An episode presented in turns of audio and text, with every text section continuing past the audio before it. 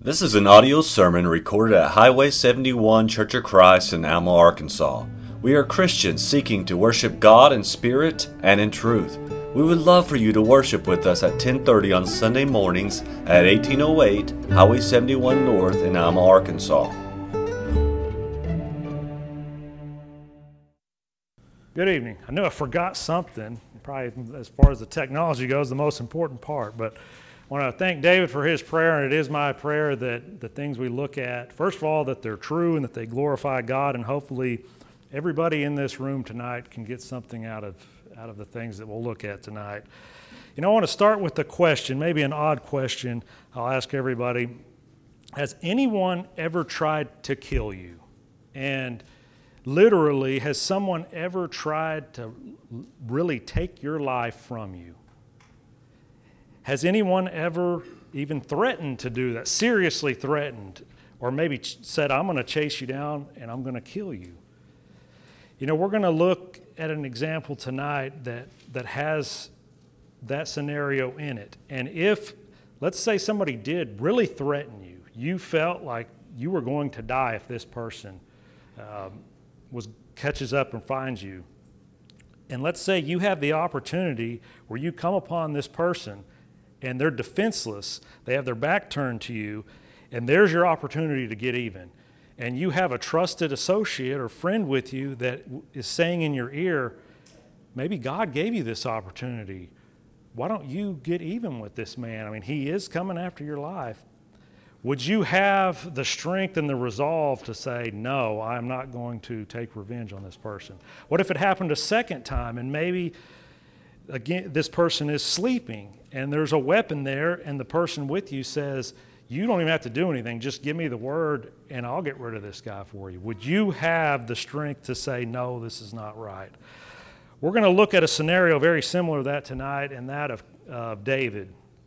Um, this is somewhat a, a continuation of our study we did, I think it was back in July when we looked at the account of Joab, and Joab was David's leader of, the, of David's army, and we looked at him, and just as far as comparing his actions with that of David, we saw a man that operated a little bit differently than David did. You know, David is described by God, this is a man after my own heart.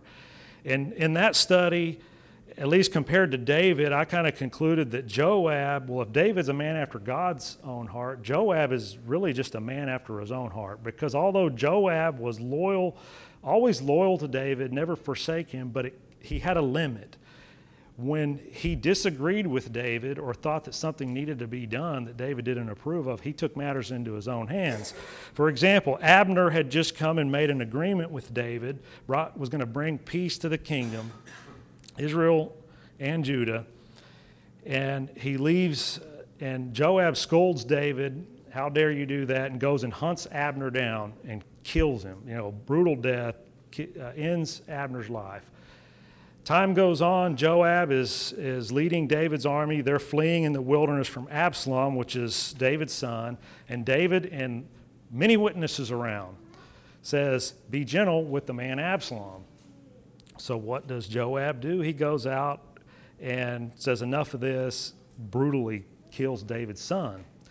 And then, last but not least, Amasa who has been put in charge of the army. Joab calls him over and takes care of him. Brutal death leaves him in the road. And Joab seems to me like if there was ever a man that lived by the sword and died by the sword, it was him. Tonight we're going to look at his counterpart, and that is David, the man after God's own heart. And we're going to see how David handled things, how his mindset was, how he handled the person and ultimately God, his relationship with his king and the ultimate king, God. And so while I considered these two men, really was just doing a character study between these two men. And really, uh, there several powerful messages came out while I went through uh, looking at this example of where David spares Saul, and he not only spares Saul once, he does it twice.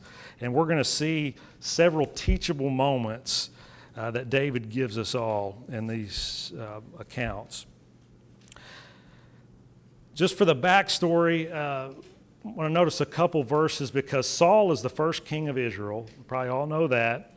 He was chosen, handpicked by God. You will lead my people. And we know that he botches it big time. You know, he, he goes and he does unlawful sacrifices, and Samuel said, you know, gets on to him about that. Then later on, uh, he was supposed to wipe out, I think it was Amalek, and the king Agag, he spares the king Agag. He, he takes the spoil and said, Yeah, this is, this is better. And notice what Samuel tells Saul in, in these two verses here. And these are going to be coming from the New King James tonight. This is 1 Samuel 13 and verse 14 says, But now your kingdom shall not continue. Again, this is Samuel speaking to Saul.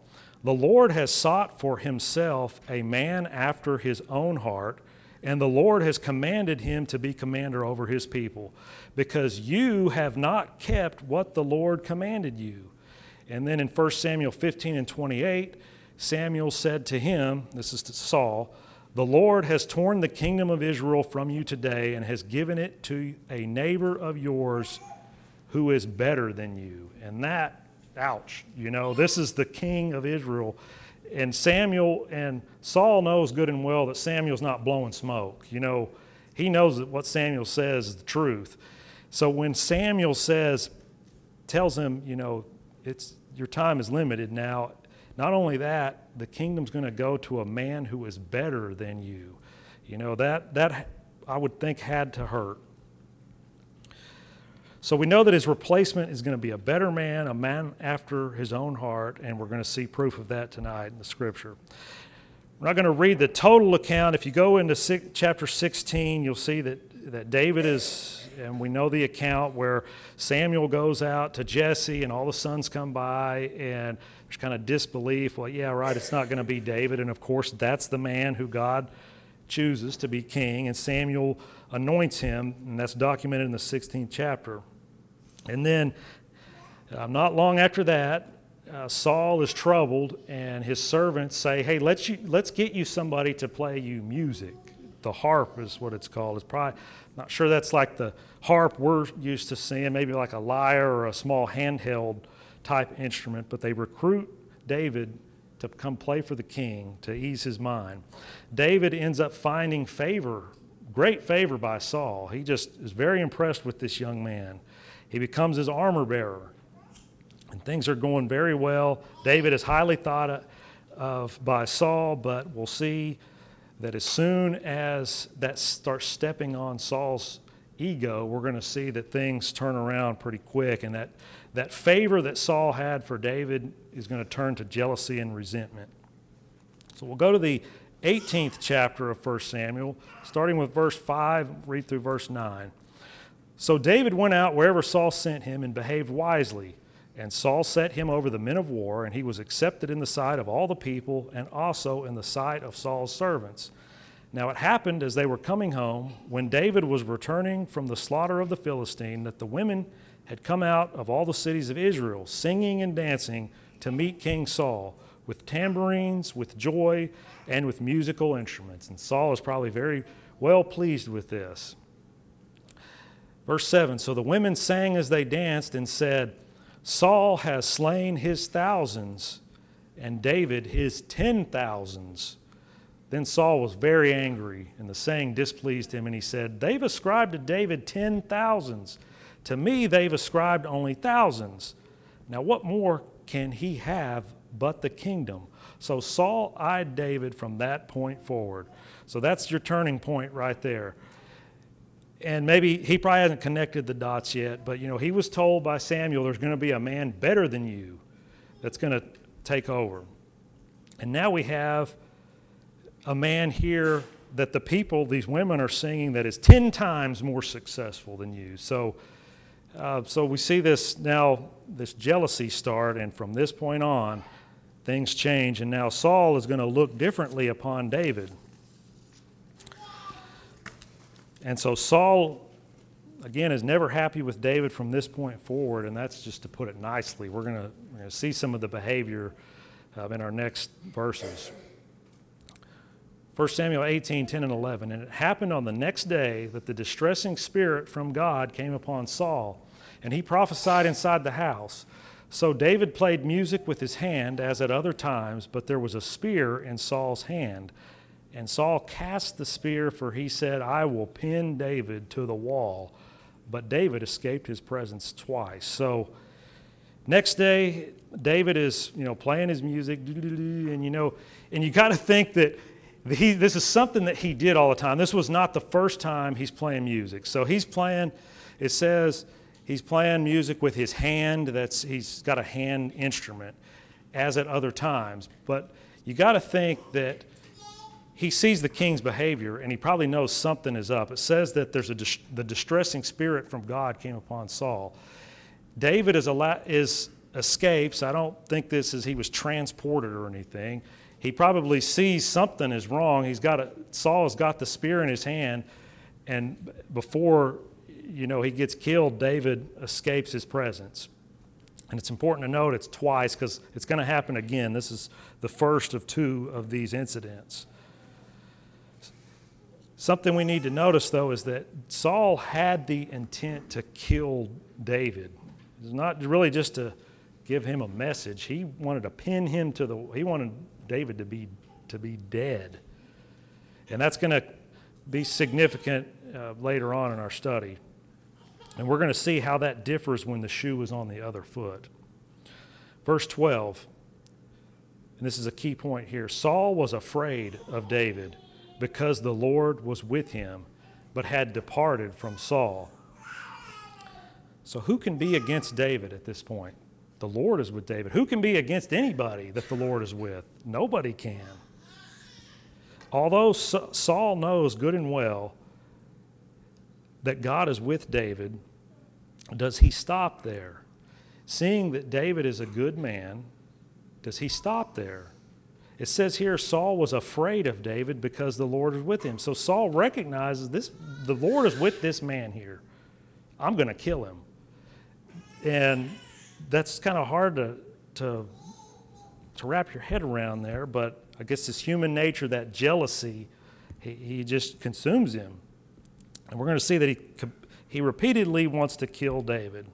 But going against the Lord, whether it be Saul, whether it be you, or whether it be me, going against the Lord and going against his anointed is never going to bode well for anybody. We heard a study recently about uh, Balaam. Uh, he kept trying to go against the Lord's people. Well, here we have Saul. He's going to compl- as the king, as the man that's leading God's people, he is now going to find himself going against one of the Lord's anointed. And there's no mystery why the Lord left Saul because he, he was put in that position. He, God chose him to lead the people. All he had to do was follow the orders of God. God didn't leave him hanging in mystery, but he went out, he offered unlawful sacrifices, he didn't do the things he was supposed to do, and, and I don't think he seemed very remorseful about it. But the love of God, remember, is to keep God's commandments and you have the, the first king of Israel doing exactly the opposite of that, defying God's commands. And so there is nothing that Saul can do to change the inevitable. Uh, David is going to be the king, but we're going to see he certainly doesn't make this a smooth transition of power. And soon after this, you know, David you know, some people might, you know, this man, the king, tried to kill me. Um, I'm not going back over there. But you know, David wasn't leaving. He was gonna, he was gonna stick around. And soon after this, you know, David becomes friends with Saul's son Jonathan, best friends. And eventually, Saul offers him his daughter, actually two of his daughters, for marriage. He he becomes eventually Saul's son-in-law. And I know that there's several of us here tonight that have daughters. And so with that in mind, just just think about it from that aspect of how Saul deals with his own daughter and and you might want to grab a Kleenex because it's a real tearjerker. 1 Samuel 18, uh, verse 20, and this is just in that same chapter. So this is not long after uh, Saul tried to kill David. Now, Michal, Saul's daughter, loved David and they told Saul, and the thing pleased him. Oh, that is, that'll just make your heart melt, won't it? He is, He is just so happy that his daughter found not only a man, but a good man. Verse 21 So Saul said, I will give her to him, that she may be a snare to him, and that the hand of the Philistines may be against him. Therefore Saul said to David a second time, You shall be my son in law today. So just kind of unbelievable, like that father daughter relationship that he didn't seem to care too much that, that his daughter really liked, loved this man. Well, great. That way I can, she can be a snare to him. That's what I'm thinking about. Down in verse 28 and 29, thus Saul saw and knew that the Lord was with David and that Michal, Saul's daughter, loved him. And Saul was still more afraid of David. So Saul became David's enemy continually. So, what should have been like maybe a tender moment or heartwarming that this man that has, I mean, this is a, a guy that is just, you, he knows the Lord is with him. That is a great thing for your daughter to be married to this guy. And instead of that, what does it become? Just a, a source of making his uh, jealousy, just hatred for, for David even worse. He became David's enemy continually, his mortal enemy. And so David is still not leaving. He's hanging around. Uh, Jonathan, as I've already mentioned, Jonathan's his best friend. He convinces Saul, hey, why are you treating David so badly? This is not right. And David comes back into Saul's presence once again to play music for him. I mean, that's what he did for the king. And we're going to see this pretty much the same scenario play out. 1 Samuel 19, verses 9 through 11. Now, the distressing spirit from the Lord came upon Saul as he sat in, in his house with his spear in his hand, and David was playing music with his hand. Then Saul sought to pin David to the wall with the spear, but he slipped away from Saul's presence, and he drove the spear into the wall. So David fled and escaped that night. Saul sent messengers to David's house to watch him and to kill him in the morning.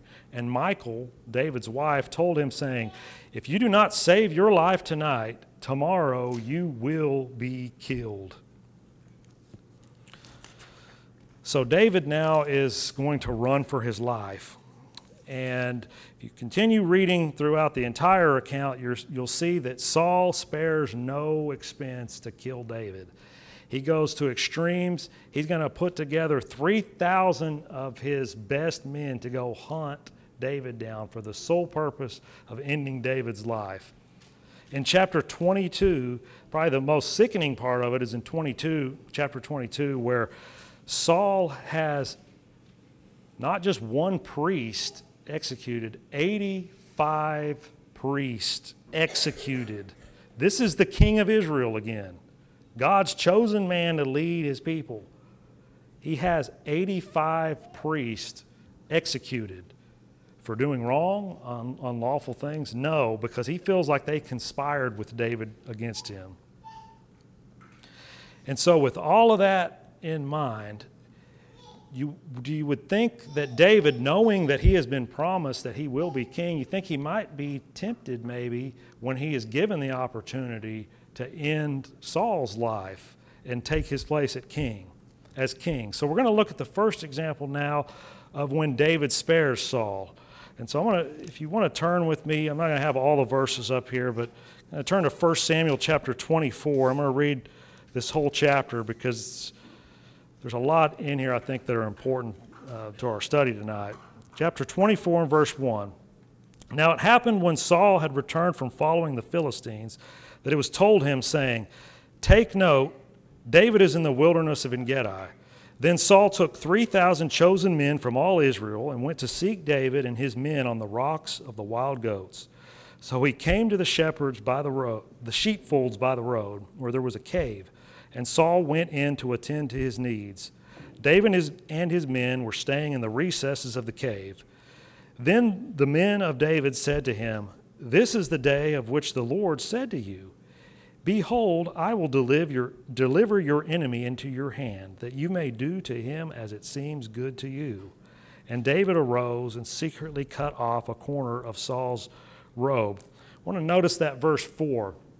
Because the men of David say to him, and I didn't catch this, I was going over my notes last night and I started to question this. Uh, did God really ever tell David this? The men of David say to him, This is the day the Lord said to you, Behold, I will deliver your enemy into your hand, that you may do to him as seems good to you. I, I couldn't find that, at least not related to David and Saul, that, he, that God told David this about Saul whether it was told to him, but these people are saying this for some reason, but whether or not, that may be beside the point because what's important is how David is going to respond to that. David arose and secretly cut off a corner of Saul's robe. So his, his people are saying, Look, here's your opportunity. God's told you he's going to deliver him into your hand, that you can do what seems good to you. And what seemed good to David? To secretly cut off a corner of Saul's robe. And even then, what happens? Verse 5 Now it happened afterward that David's heart troubled him because he had cut Saul's robe. Okay, this is a man that has thrown spears at you, hoping to pin you to the wall. He's, he's coming to kill you with his whole army. But it's troubling you because because you cut his a corner of his robe off. And I'm telling you, that is a thinking on another level there. You know, that's spiritual thinking instead of I'm just going to get even, I'm going to save my own life. Yeah, at that point for David, it may have been for his flesh, let's eliminate the, the threat to me. But he was thinking on another level there. His heart was troubled because he cut the king's robe. And then listen to this, and this is what he teaches his people and he teaches us. He said to his men, here in verse 6, the Lord forbid that I should do this thing to my master, the Lord's anointed, to stretch out, to stretch out my hand against him, seeing he is the anointed of the Lord. And that is, could we do that in that, if we were in that situation? Continuing on in verse 7. So David restrained his servants with these words and did not allow them to rise against Saul. And Saul got up from the cave and went on his way. David also arose afterwards, went out of the cave, and called out to Saul, saying, My Lord, the king. And when Saul looked behind him, David stooped with his face to the earth and bowed down. And, and David said to Saul, why do you listen to the words of men who say, Indeed, David seeks your harm? Look, this day your eyes have seen that the Lord delivered you today into my hand in the cave, and someone urged me to kill you. But my eye spared you, and I said, I will not stretch out my hand against my Lord, for he is the Lord's anointed. Moreover, my father, see, yes, see the corner of your robe in my hand. For in that I cut off the corner of your robe and did not kill you, know and see that there is neither evil nor rebellion in my hand, and I have not sinned against you. Yet you hunt my life to take it. Let the Lord judge between you and me. Let the Lord avenge me on you, but my hand shall not be against you. As the proverb of the ancients says, wickedness proceeds from the wicked, but my hand shall not be against you. After whom has the king of Israel come out? Whom do you pursue? A dead dog? A flea? Therefore, let the Lord be judge, and judge between you and me, and see and plead my case, and deliver me out of your hand. So it was when David had finished speaking these words to Saul that Saul said, Is this your voice, my son David? And Saul lifted up his voice and wept. Then he said to David, You are more righteous than I for you have rewarded me with good, whereas I have rewarded you with evil. And you have shown this day how you have dealt well with me. For when the Lord delivered me into your hand, you did not kill me. For if a man finds his enemy, will he let him get away safely? Therefore, may the Lord reward you with good for what you have done to me this day. And now I know indeed that you shall surely be king and that the kingdom of Israel shall be established in your hand. Therefore, swear now to me by the Lord that you will not cut off my descendants after me, and that you will not destroy my name from my father's house. So David swore to Saul, and Saul went home, but David and his men went up to the stronghold.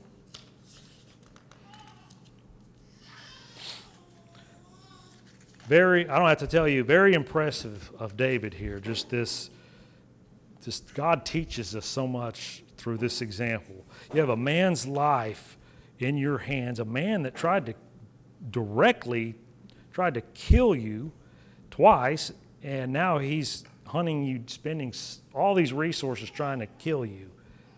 But you don't seek revenge. You don't. You just put it in God's hands. So there's a difference there between Saul's heart and David's. You see, Saul, when he sat in that room while David was playing the instrument, he had the intent to kill David. And because of the Lord, David was able to escape. Saul had the intent to kill and could not. David could have killed, but he didn't have the intent. He saw that I'm going to put this in God's hands. If, uh, if God wants this man to perish, he will perish, but it's not going to be by my hand. So there's just a clear difference, and that is why we see, as even Saul admits, you are better than I am, David. And Saul admits it, he knows it. But not long after, you know, he said he's not going to chase him anymore, but, you know, chapter 26, we're going to see kind of the same thing happen. So skip over to chapter 26, starting in verse 1. Now the Ziphites came to Saul at Gibeah, saying, Is David not hiding in the hill of Hachilah, opposite Jeshimon? Then Saul arose and went down to the wilderness of Ziph, having 3,000 chosen men of Israel with him, to seek David in the wilderness of Ziph. And Saul encamped in the hill of Hachilah, which is opposite Jeshimon by the road. But David stayed in the wilderness, and he saw that Saul came after him into the wilderness. David therefore sent out spies and understood that Saul had indeed come. So David arose and came to the place where Saul had encamped. And David saw the place where Saul lay, and Abner the son of Ner, the commander of the army. Now Saul lay within the camp, with the people encamped all around him. Then David answered and said to Ahimelech the Hittite and to Abishai the son of Zeruiah, brother of Joab, saying, Who will go down with me to Saul in the camp? And Abishai said, I will go down with you.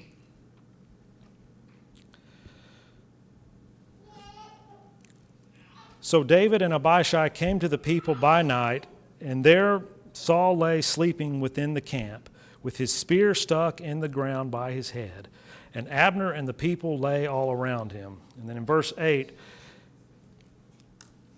then Abishai said to David, God has delivered your enemy into your hand this day. Now, therefore, please let me strike him at once with the spear right to the earth, and I will not have to strike him a second time.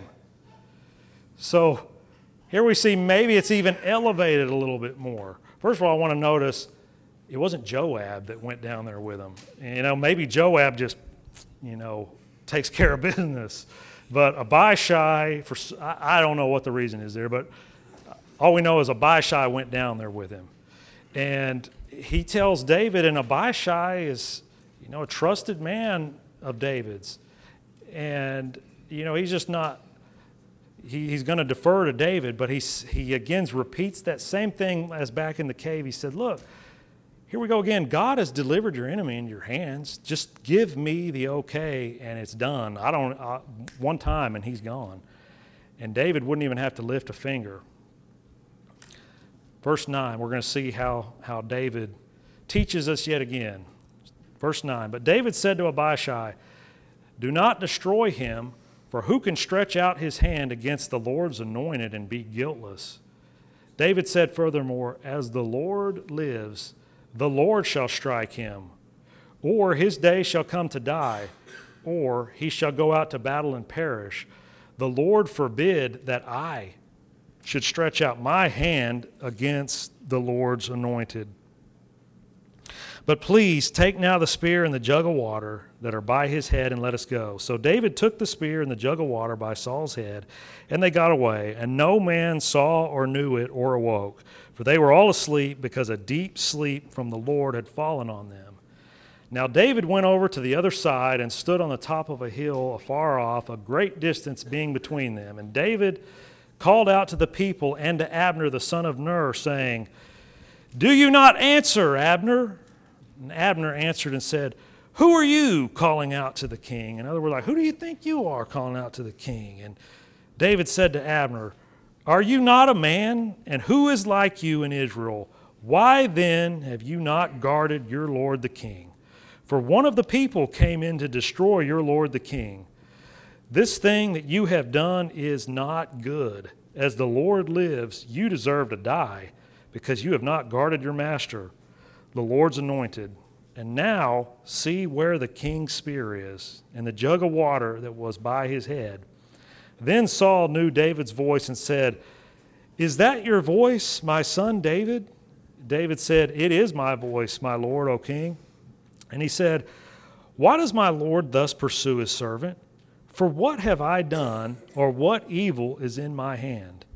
Now therefore, please, let my Lord the king hear the words of his servant. If the Lord has stirred you up against me, let him accept an offering. But if it is the children of men, may they be cursed before the Lord. For they have driven me out this day from sharing in the inheritance of the Lord, saying, Go serve other gods. So now, do not let my blood fall to the earth before the face of the Lord, for the king of Israel has come out to seek a flea, as when one hunts a partridge in the mountains. Then Saul said, I have sinned. Return, my son David, for I will harm you no more, because my life was precious in your eyes this day. Indeed, I have played the fool and erred exceedingly. And David answered and said, here is the king's spear. Let one of the young men come over and get it. May the Lord repay every man for his righteousness and his faithfulness. For the Lord delivered you into my hand today, but I would not stretch out my hand against the Lord's anointed. And indeed, as your life was valued much this day in my eyes, so let my life be valued much in the eyes of the Lord, and let him deliver me out of all tribulation. Then Saul said to David, May you be blessed, my son David. You shall both do great things and still prevail. So David went on his way, and Saul returned to his place. So again, Saul was out there not just with some little ragtag bunch of, of friends, he was out there with the, the highest trained uh, men in the military, the mightiest men, 3,000 men there to, to find and kill David. What kind of man does it take to restrain themselves from killing this person uh, that wants them dead, that's tried to take their life? What does that take? Well, it takes a man after God's heart, whose heart is with God. If David would, in that cave, would have struck down Saul, had somebody do it, if David would have said to Abishai, Yes, the spear is there, do this, would that have been God's will? No. It would have been either David's will or it would have been the will of those men that were saying, Take advantage of this. It would not have been God's will. And see, David's heart was with God, and he said, This is not God's will that I should strike down the king. And that has so many ramifications. This is the first king of Israel me, a man of, after God's own heart, is that really how we want to transfer power where I'm going to kill a man in a cave? I'm going to stab him on the ground when he's asleep? No, David said, if Saul is going to die, it's God, is going to take care of that. David didn't even have to lift a finger here in this se- second example, but you know he restrained his men. Don't do this. Verse verses uh, reread verses 9 through 11. David said to Abishai, Do not destroy him. Who can stretch out his hand against the Lord's anointed and be guiltless? That applies to us today. Who can stretch out his hand against the Lord's anointed, against God's children, and be guiltless? David said, Furthermore, as the Lord lives, the Lord shall strike him, or his day shall come to die, or he shall go out to battle to perish. The Lord forbid that I should stretch out my hand against the Lord's anointed. And hopefully we have that same mindset, the Lord forbid that I do any harm to any of the Lord's anointed. Let God determine the defeat of our enemies. In this account, David respected God's will because he realized that Saul, even though Saul was trying to kill him, he realized that that was God's anointed king. It was not his place to put the king to death. Even Saul admitted, David, you're a better man than I am. You have, I've done you this evil. You've repaid me good for that evil. You're better than I am. And God, that is relevant to us today, He expects us to do exactly that, to not seek revenge. Even if someone pays us evil, repay that with good. Romans 12, verses 17 through 20 says, Repay no one evil for evil. Have regard for good things in the sight of all men. And it is good when we do exactly that. When we repay evil with good, that is a good thing. Do that in the sight of men. Verse 18 If it is possible, as much as depends on you, live peaceably with all men. No matter what it takes, give it your all, 100% to live. Find peace with everyone. Verse 19 Beloved, do not avenge yourselves, but rather give place to wrath, for it is written, Vengeance is mine, I will repay, says the Lord. Therefore, if your enemy is hungry, feed him. If he's thirsty, give him a drink, for in doing so you will heap coals of fire on his head.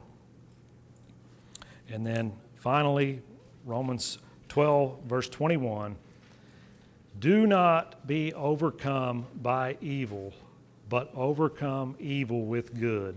And certainly, David gave us some examples of that in our, our study tonight. Don't be overcome with evil. Don't let that moment make you do something you're going to regret. When it comes to somebody that's done you wrong, sure, it may hurt you, may just hurt your ego. Don't be overcome by that evil. Overcome it with good. You will never regret that. So, tonight, if you are holding a grudge against someone, because that's something that maybe we all do at some point in time, we, we have something against somebody. If we are holding a grudge against someone tonight, maybe ask ourselves, is this person, have they tried to kill me or are they really trying to end my life? Have they threatened me, ran me out of town? Probably not. You know, most of the things we hold a grudge with, probably money or, you know, just whatever. You know, it's probably not to the level that David experienced where he was running for his life. So maybe we can turn to the example and consider that example of David. Hey, this person hasn't done half the things that Saul did to David. David was considered a man after God's own heart. I want to follow that example.